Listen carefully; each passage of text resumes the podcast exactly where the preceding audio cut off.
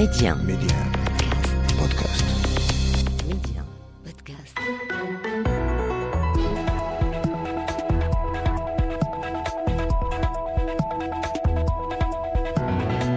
أهلا بكم. العلاقات الأمريكية الصينية نحو مزيد من التوتر والتأزيم. ضجة كبيرة واتهامات متبادلة بالتجسس بين واشنطن وبكين. منذ رصد المنطاد الصيني فوق الأراضي الأمريكية تحديدا فوق منطقة عسكرية أمريكية نووية وما تلا هذه القصة من تداعيات سياسية ودبلوماسية منها إلغاء زيارة كانت مقررة لوزير الخارجية الأمريكي إلى الصين زيارة طال انتظارها. هل تشكل أزمة المنطاد نقطة تحول في العلاقات الأمريكية الصينية؟ ما هي حدود التوتر بين الدولتين النوويتين؟ وكيف ينظر إلى رد فعل الإدارة الأمريكية داخليا وخارجيا؟ أسئلة وأخرى نطرحها على ضيفي الحلقة من القاهرة دكتور أيمن سلامة أستاذ القانون الدولي العام وخبير حفظ السلام ونحسن قرطيط الكاتب والباحث في العلاقات الدولية أهلا ومرحبا بكما أهلا ومرحبا بك أستاذ الحسن قرطيط. أهلا دكتور أيمن سلامة. تحياتي أستاذ رضا وضيفكم الكريم. أهلا مرحبا بك دكتور أيمن. نستهل النقاش معك دكتور أيمن. دكتور أيمن ما هي قراءتك لأزمة المنطاد؟ هذه أزمة خلفت توترا كبيرا بين بكين وواشنطن.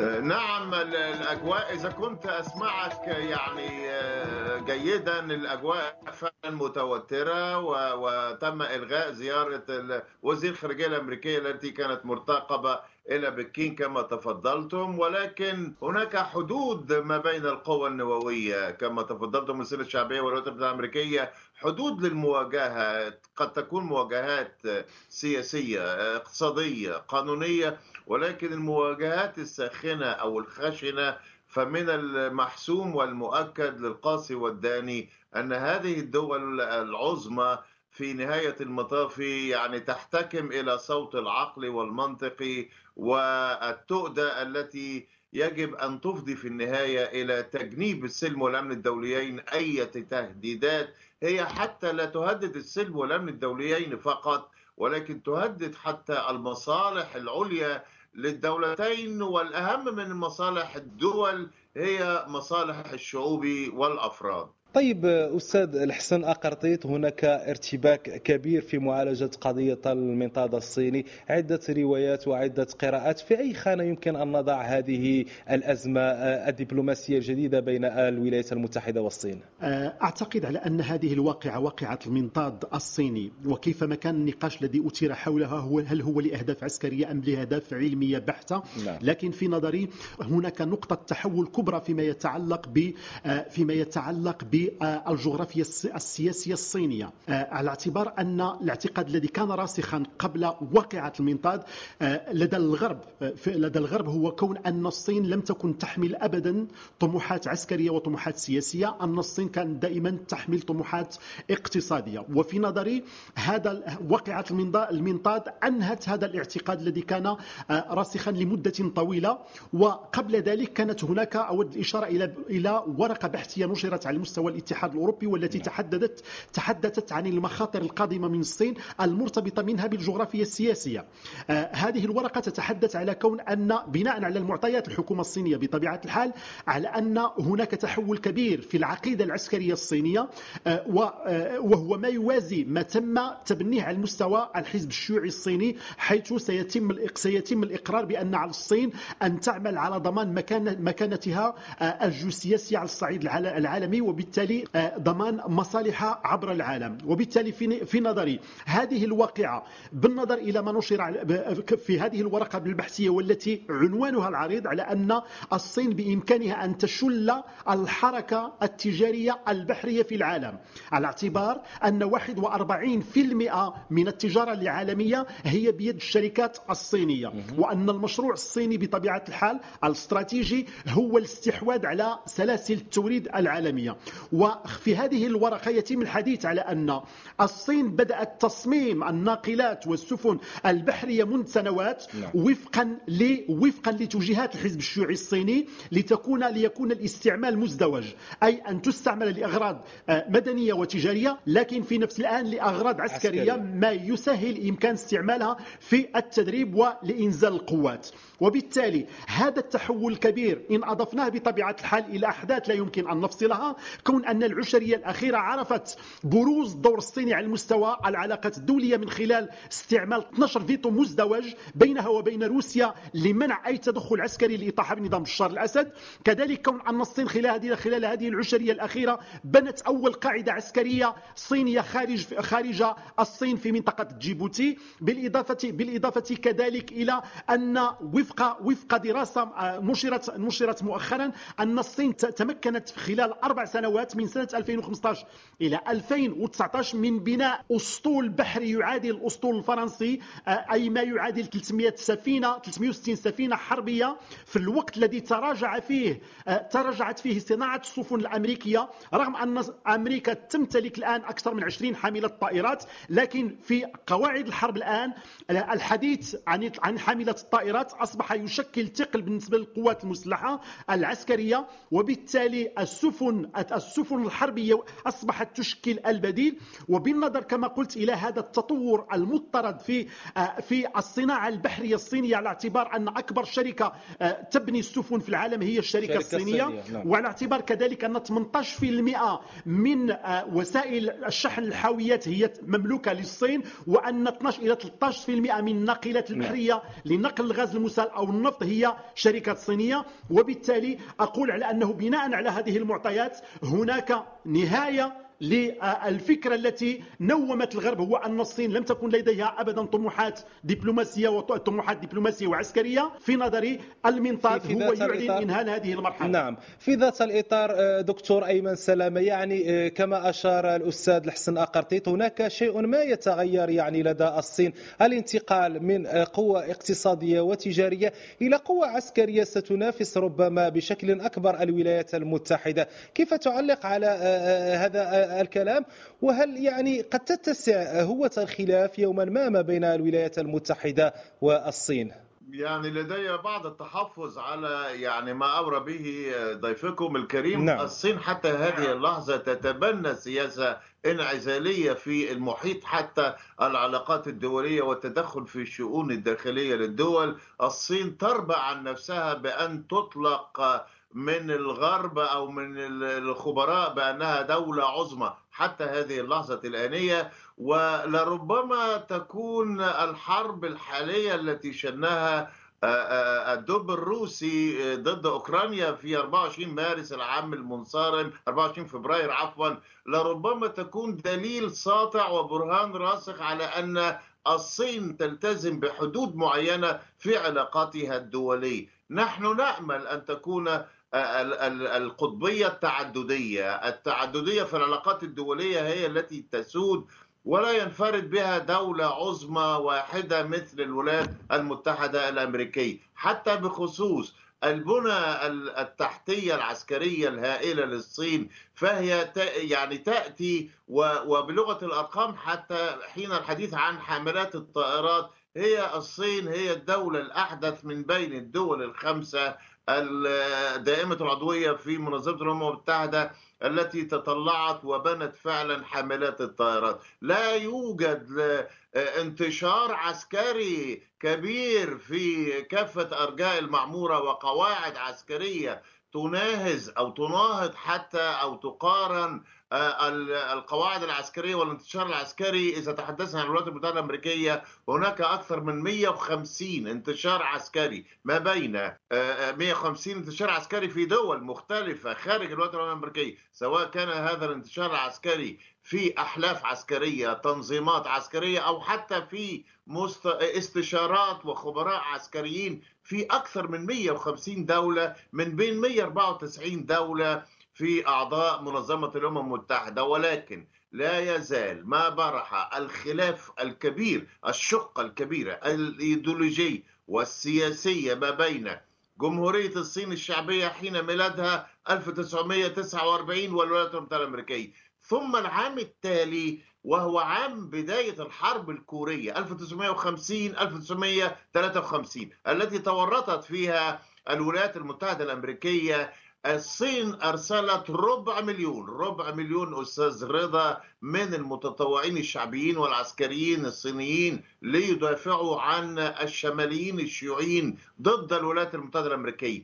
هذا الخلاف النزاع الأيديولوجي السياسي ولربما أيضا الاقتصاد التجاري الاستثماري في العالم ما برح يشكل الشقة الكبيرة ما بين التنين الصيني وما بين اليانكي الأمريكي ما وراء المحيط لذلك نعم. مسألة تحول دراماتيكي من جانب الصين الشعبية في تدخلاتها في العالم ضد الولايات المتحدة الأمريكية لا أستطيع أن أجزم أن الآونة الأخيرة أو قابل السنوات القليلة سيشهد مثل هكذا زخم من تدخلات عسكرية صينية من تحول دراماتيكي للسياسة الانعزالية لجمهورية الصين الشعبية التي ما فتأت تتبناها خاصة في مسألة آه، التهديدات أو العدائيات واضح. العسكرية الدولية تجاه واضح. سائر الدول. أستاذ آه، الحسن أقرطيط يعني بغض النظر عن قوة الصين وحقيقة قوة الصين من بين الأمور التي تم وضعها تحت المجهر كيفية تدبير هذه الأزمة من قبل الإدارة الأمريكية؟ هل تأثرت الإدارة الأمريكية في كيفية تدبير أزمة المنطاد بضغط المعسكر الجمهوري؟ وأيضا ربما آه، برياح آه، الرئاسيات المقبلة الرئاسية الأمريكية المقبلة المقررة السنة المقبلة. في نظري الحديث عن المنطاد هو ينبغي أن نتحدث عن الثابت والمتحول في العلاقة الصينية آه، الأمريكية, الأمريكية. آه، هناك استمرارية فيما يتعلق بمعنى أن نتحدث عن أتحدث عن إدارة بايدن هناك استمرار استمرارية فيما يتعلق بالحرب التجارية مع الصين, الصين. بطبيعة الحال مع مع محاولة وإرادة لتلطيف الأجواء ولتلطيف, ولتلطيف المناخ للحفاظ بطبيعة الحال على على العلاقات بين بين البلدين هناك إقرار صيني أمريكي بأن التعاون في بعض المجالات هو تعاون مهم وينبغي أن يستمر خصوصا فيما يتعلق مثلا حتى ونحن نتحدث باللغة العسكرية فيما يتعلق مثلا بمنع الانتشار النووي عبر العالم هناك إقرار أمريكي بأن الصين يمكن أن تلعب دور كبير فيما يتعلق بالعديد من القضايا على الصعيد الدولي على اعتبار أن آه، الولايات المتحدة والصين في نهاية المطاف تشكلان قاطرة للاقتصاد العالمي نعم. لكن في نفس الآن هناك توجس أمريكي من التصاعد المضطرد للقوة الصينية الصينية إن على المستوى الاقتصادي أو على المستوى أو على المستوى السياسي. وهنا أعود للتذكير بما قالته هيلاري كلينتون في إحدى الندوات في كوريا الجنوبية سنة 2012 حين تحدثت تحدثت بوضوح عن الحقائق الموضوعية الجديدة وحين أعادت استعمال كلمة لمهندس السياسة الخارجية الأمريكي الذي جاء بعد هنري كيسنجر ألا وهو كاتب الدولة في عهد حكومة في عهد إدارة كارتر والذي تحدث عن crisis of arc of crisis بمعنى قوس قوس الأزمة في منطقة آسيا. بمعنى هناك تحديات ومخاطر أمنية قادمة من آسيا. آه، هدف خلفها تقف خلفها الصين آه، الصين بشكل واضح. كذلك ما اعتمدته هو لأول مرة في السياسة الخارجية الأمريكية في عهد أوباما لأول مرة في التاريخ يتم إعادة انتشار استراتيجية للقوات الأمريكية حيث قبل سنة 2010 كانت 60% من الاساطيل الامرريكيه متمركزه على المستوى على المستوى على المستوى الشرق الأوسط والخليج العربي الفارسي وفي حين أن 40% هي متمركزة في المحيط الهندي. بعد 2010 بالنظر إلى أن نقطة الارتكاز في السياسة الخارجية الأمريكية أصبحت هي آسيا وخصوصا الصين وبالتالي إعادة انتشار القوات العسكرية الأمريكية بما يتناسب مع التهديدات والمخاطر القادمة من شرق آسيا في حين أن سيتم الحفاظ على 40% من هذا الأسطول على مستوى الشرق الأوسط.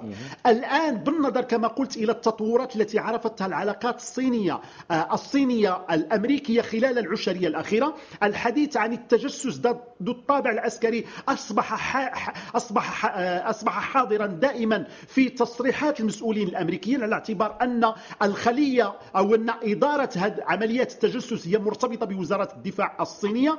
كذلك هناك نقطة تحول مهمة جدا هو المؤتمر مؤتمر الحزب الشيوعي الأخير. ما دمنا؟ لأن قبل ذلك كان الحديث على أن الحزب الشيوعي هو متشبث بالإيديولوجيا الشيوعية بمعنى أن أن الهدف كان في نهاية المطاف للحزب الشيوعي هو ما نسميه بلوندوكترينمون بمعنى بمعنى آه، أهدافه داخلية بحتة. لكن في في في في المؤتمر الأخير يتم التشديد على البعد الوطني للصينيين بمعنى هناك إرادة للحزب الشيوعي الصيني للعمل على الشعور الوطني القومي لدى الصين وبالتالي هناك عودة إلى الأدبيات الصادرة قبل ثورة 49 قبل ثورة ماو تسي تونغ والتي تتحدث عن عن ما ما ما, ما قامت به القوات الغربية في حق الشعب الصيني خصوصا حرب الأفيون الأولى والثانية وخصوصا خصوصا حينما يتم الحديث عن بريطانيا أو ما حدث خلال الحرب الباردة الحروب التي قامت بها الولايات المتحدة الأمريكية في حول حول الجغرافيا الصينية. هذا الحديث في هذا السياق في هذا السياق آه، أستاذ آه، الحسن أعود إليك إلى القاهرة آه، دكتور أيمن سلامة. يعني قبل أزمة المنطاد وقعت الولايات المتحدة والفلبين اتفاقا للجنود الأمريكيين باستخدام أربع قواعد عسكرية داخل الأراضي الفلبينية. آه، أستاذ آه، أيمن يعني هل تسعى الولايات المتحدة إلى تطويق الصين انطلاقا من الأراضي الفلبينية؟ ونحن نعلم عدد القواعد العسكرية الأمريكية المتواجدة قرب الصين. أوافقك تماما وهذه الاتفاقية التي تسهل من التواجد وتسهيلات عسكرية أمريكية ولأول مرة في هذا الحزام المتاخم للصين الشعبية وتحديدا مع الفلبين هي أتت في يعني ظل التوترات بل احتقان سياسي شهده تهديد الصين الشعبية بقصف العام المنصرم قصف طائرة آه، آه، آه، بيلوسي رئيسة مجلس النواب الأمريكي السابقة ولم تفعلها الصين الشعبية لأن الصين الشعبية في نهاية المطاف تدرك حدودها الدولية. لذلك مسألة أن البحر الصيني الجنوبي والمضيق تايوان لا تتواجد فيه آه، آه، قوات عسكرية دائمة أو حتى مستشارين عسكريين وخبراء عسكريين دائمين في هذه المنطقة.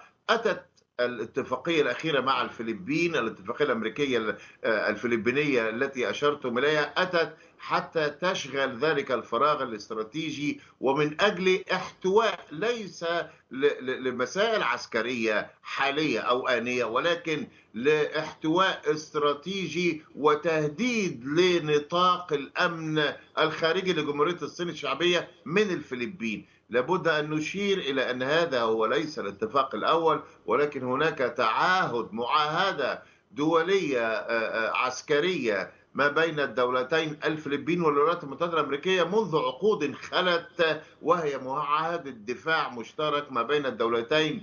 نستطيع أن نضعها في أيضا الحزام المطوق أو التهديد المطوق الخشن ولكنه غير الحاسم في مجال العلاقات أو التهديدات المشتركة ما بين الدولتين الصين الشعبية من جانب والولايات المتحدة الأمريكية، لذلك هذا الاتفاق مهم الإشارة إليه في محيط العلاقات الصينية الأمريكية ومحيط التفاعلات والتطورات وبالطبع المفترض أن الصين الشعبية رسميا واستراتيجيا بتجد أن هذا هذا التطور الدراماتيكي في العلاقات الفلبين والولايات المتحدة الأمريكية هو مهدد لأمنها الإقليمي ولابد أن نشير إلى مسألة أن هناك نزاع دولي قانوني ما بين جمهورية الصين الشعبية والفلبين حول جزر وحول مياه اقتصادية محددة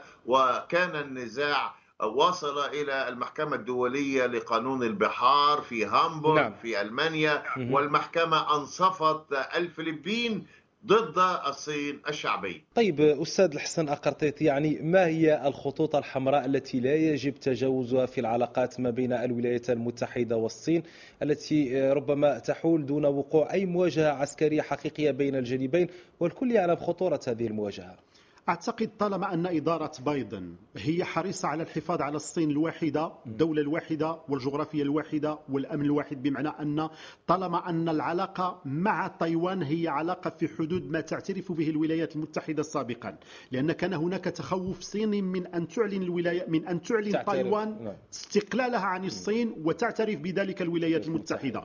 لذلك موجة التصعيد الأخيرة بخصوص تايوان كان هدفها منع الولايات المتحدة منع منع تايوان اولا من من إعلان الاستقلال ومنع وردع الولايات المتحدة عن الاعتراف في حالة إعلان تايوان للاستقلال للاستقلال. وكان تهديد صيني واضح على أنه في حالة تم إعلان الاستقلال ستتدخل القوات القوات الشعبية الصينية للسيطرة على للسيطرة على تايوان لكن في نفس الآن تبقى استراتيجية الولايات المتحدة الأمريكية تجاه الصين استراتيجية احتواء. الإعلان خلال الشهور الاخيره عن تحالف اوكوس هو ينخرط ضمن هذه الاستراتيجية آه، لاحتواء الصين من خلال هذا التحالف الثلاثي بين أستراليا وبين آه، وبين بريطانيا كذلك من خلال العلاقه كالعلاقة الثنائية التي أشار إليها ضيفك من القاهرة إلى جانب اتفاقات أخرى مع دول شريكة للولايات المتحدة على المستوى آه، على المستوى آسيا, آسيا نعم. لكن في نهاية المطاف هناك كما كما كما قلت في البداية هناك بداية لعلاقة جديدة بين الولايات المتحدة الأمريكية والصين حول إعادة حول إعادة التقاسم النفوذ على الصعيد الدولي. لذلك قلت على أن ما أنجزته ما أنجزته الصين الشعبية من قوة عسكرية بحريا ونحن نتحدث على أن 55% من ميزانية الدفاع الصينية هي مخصصة لتطوير لتطوير الصناعة العسكرية البحرية. وبالتالي أن الصين التي تخرج من جغرافيتها لحماية المصالح خصوصا وأننا نتحدث عن المشروع الاستراتيجي للصين الحزام الواحد الطريق الواحد وما يقتضيه وما يقتضيه من ضرورة حماية هذا هذه المصالح. وملف ولعل ملف تايوان يبقى نقطة ولعل الورقة الأخيرة كما قلت التي نشرت على مستوى الاتحاد الأوروبي والتي تتحدث على سيطرة الصين على بعض الموانئ على مستوى أوروبا ومحاولة السيطرة على موانئ أكثر على الصعيد العالمي هو للحفاظ على المصالح الحيوية للصين الشعبية نعم. عبر ال hard power بمعنى عبر عبر منطق القوة وبالتالي تخرج الصين من قوقعة القزم السياسي دوليا إلى إلى فاعل دبلوماسي وسياسي وجيوسياسي على الصعيد الدولي طيب أستاذ أيمن سلام يعني نتوقف في نهاية هذه الحلقة عند ملف تايوان. أستاذ أيمن سلامة هذا الملف ألا يكون يوما ما سببا في اندلاع مواجهة عسكرية مباشرة بين الولايات المتحدة والصين على غرار ما وقع الآن في أوكرانيا؟ حدثت تحرشات عسكرية كبيرة وتدخلت حاملات الطائرات الأمريكية والبوارج الأمريكية إلى مناطق في بحر الصين وتعتبرها الصين الشعبية هي مناطق نفوذ أو مناطق اقتصادية خالصة لها. حدثت أيضا آه، طائرات استطلاع ما بين هلالين جمع معلومات أمريكية فوق هذه المناطق وتكرر هذا التحرش العسكري ما بين الفينة والفينة وفي نهاية المطاف والأمر لجمت الصين الشعبية قولتها ولم تتخذ أي تصرفات غير سوى الإدانة وتصريحات تهديدية وهكذا. نستطيع لا لكن دكتور دكتور أيمن سلامة بالأمس القريب كان العديد من المراقبين يستبعدون اندلاع حرب مثلا في أوكرانيا واندلعت هذه الحرب في السنة الماضية والآن سنكمل سنة على اندلاع هذه الحرب. السياق الجيوستراتيجي والتاريخي والعقائدي والتهديدي والامني مختلف تماما ما بين سياق روسيا أوكرانيا وما بين سياق الصين. التهديدات حلف الناتو لروسيا الاتحادية بنشر حتى صواريخ بعيدة المدى في الداخل الأوكراني قبل الحرب التي اندلعت روحها في 24 فبراير عام الفارط هي هو سياق مختلف تماما ما بين سياق النزاع الروسي الأمريكي والنزاع الصيني الأمريكي الصين الشعبية في سياستها وتوجهاتها الخارجية حتى إن حدثت أزمة منطقة شكراً. أو حتى شكرا دكتور أيمن سلامة. آه، انتهى وقت البرنامج دكتور أيمن سلامة أستاذ القانون الدولي العام والخبير في حفظ السلام. كنت معنا من القاهرة. شكرا جزيلا لك. ومعي في الاستوديو أستاذ الحسن أقرطيط الكاتب والباحث في العلاقات الدولية. شكرا جزيلا لك. شكرا لكل من تابعنا وإلى اللقاء.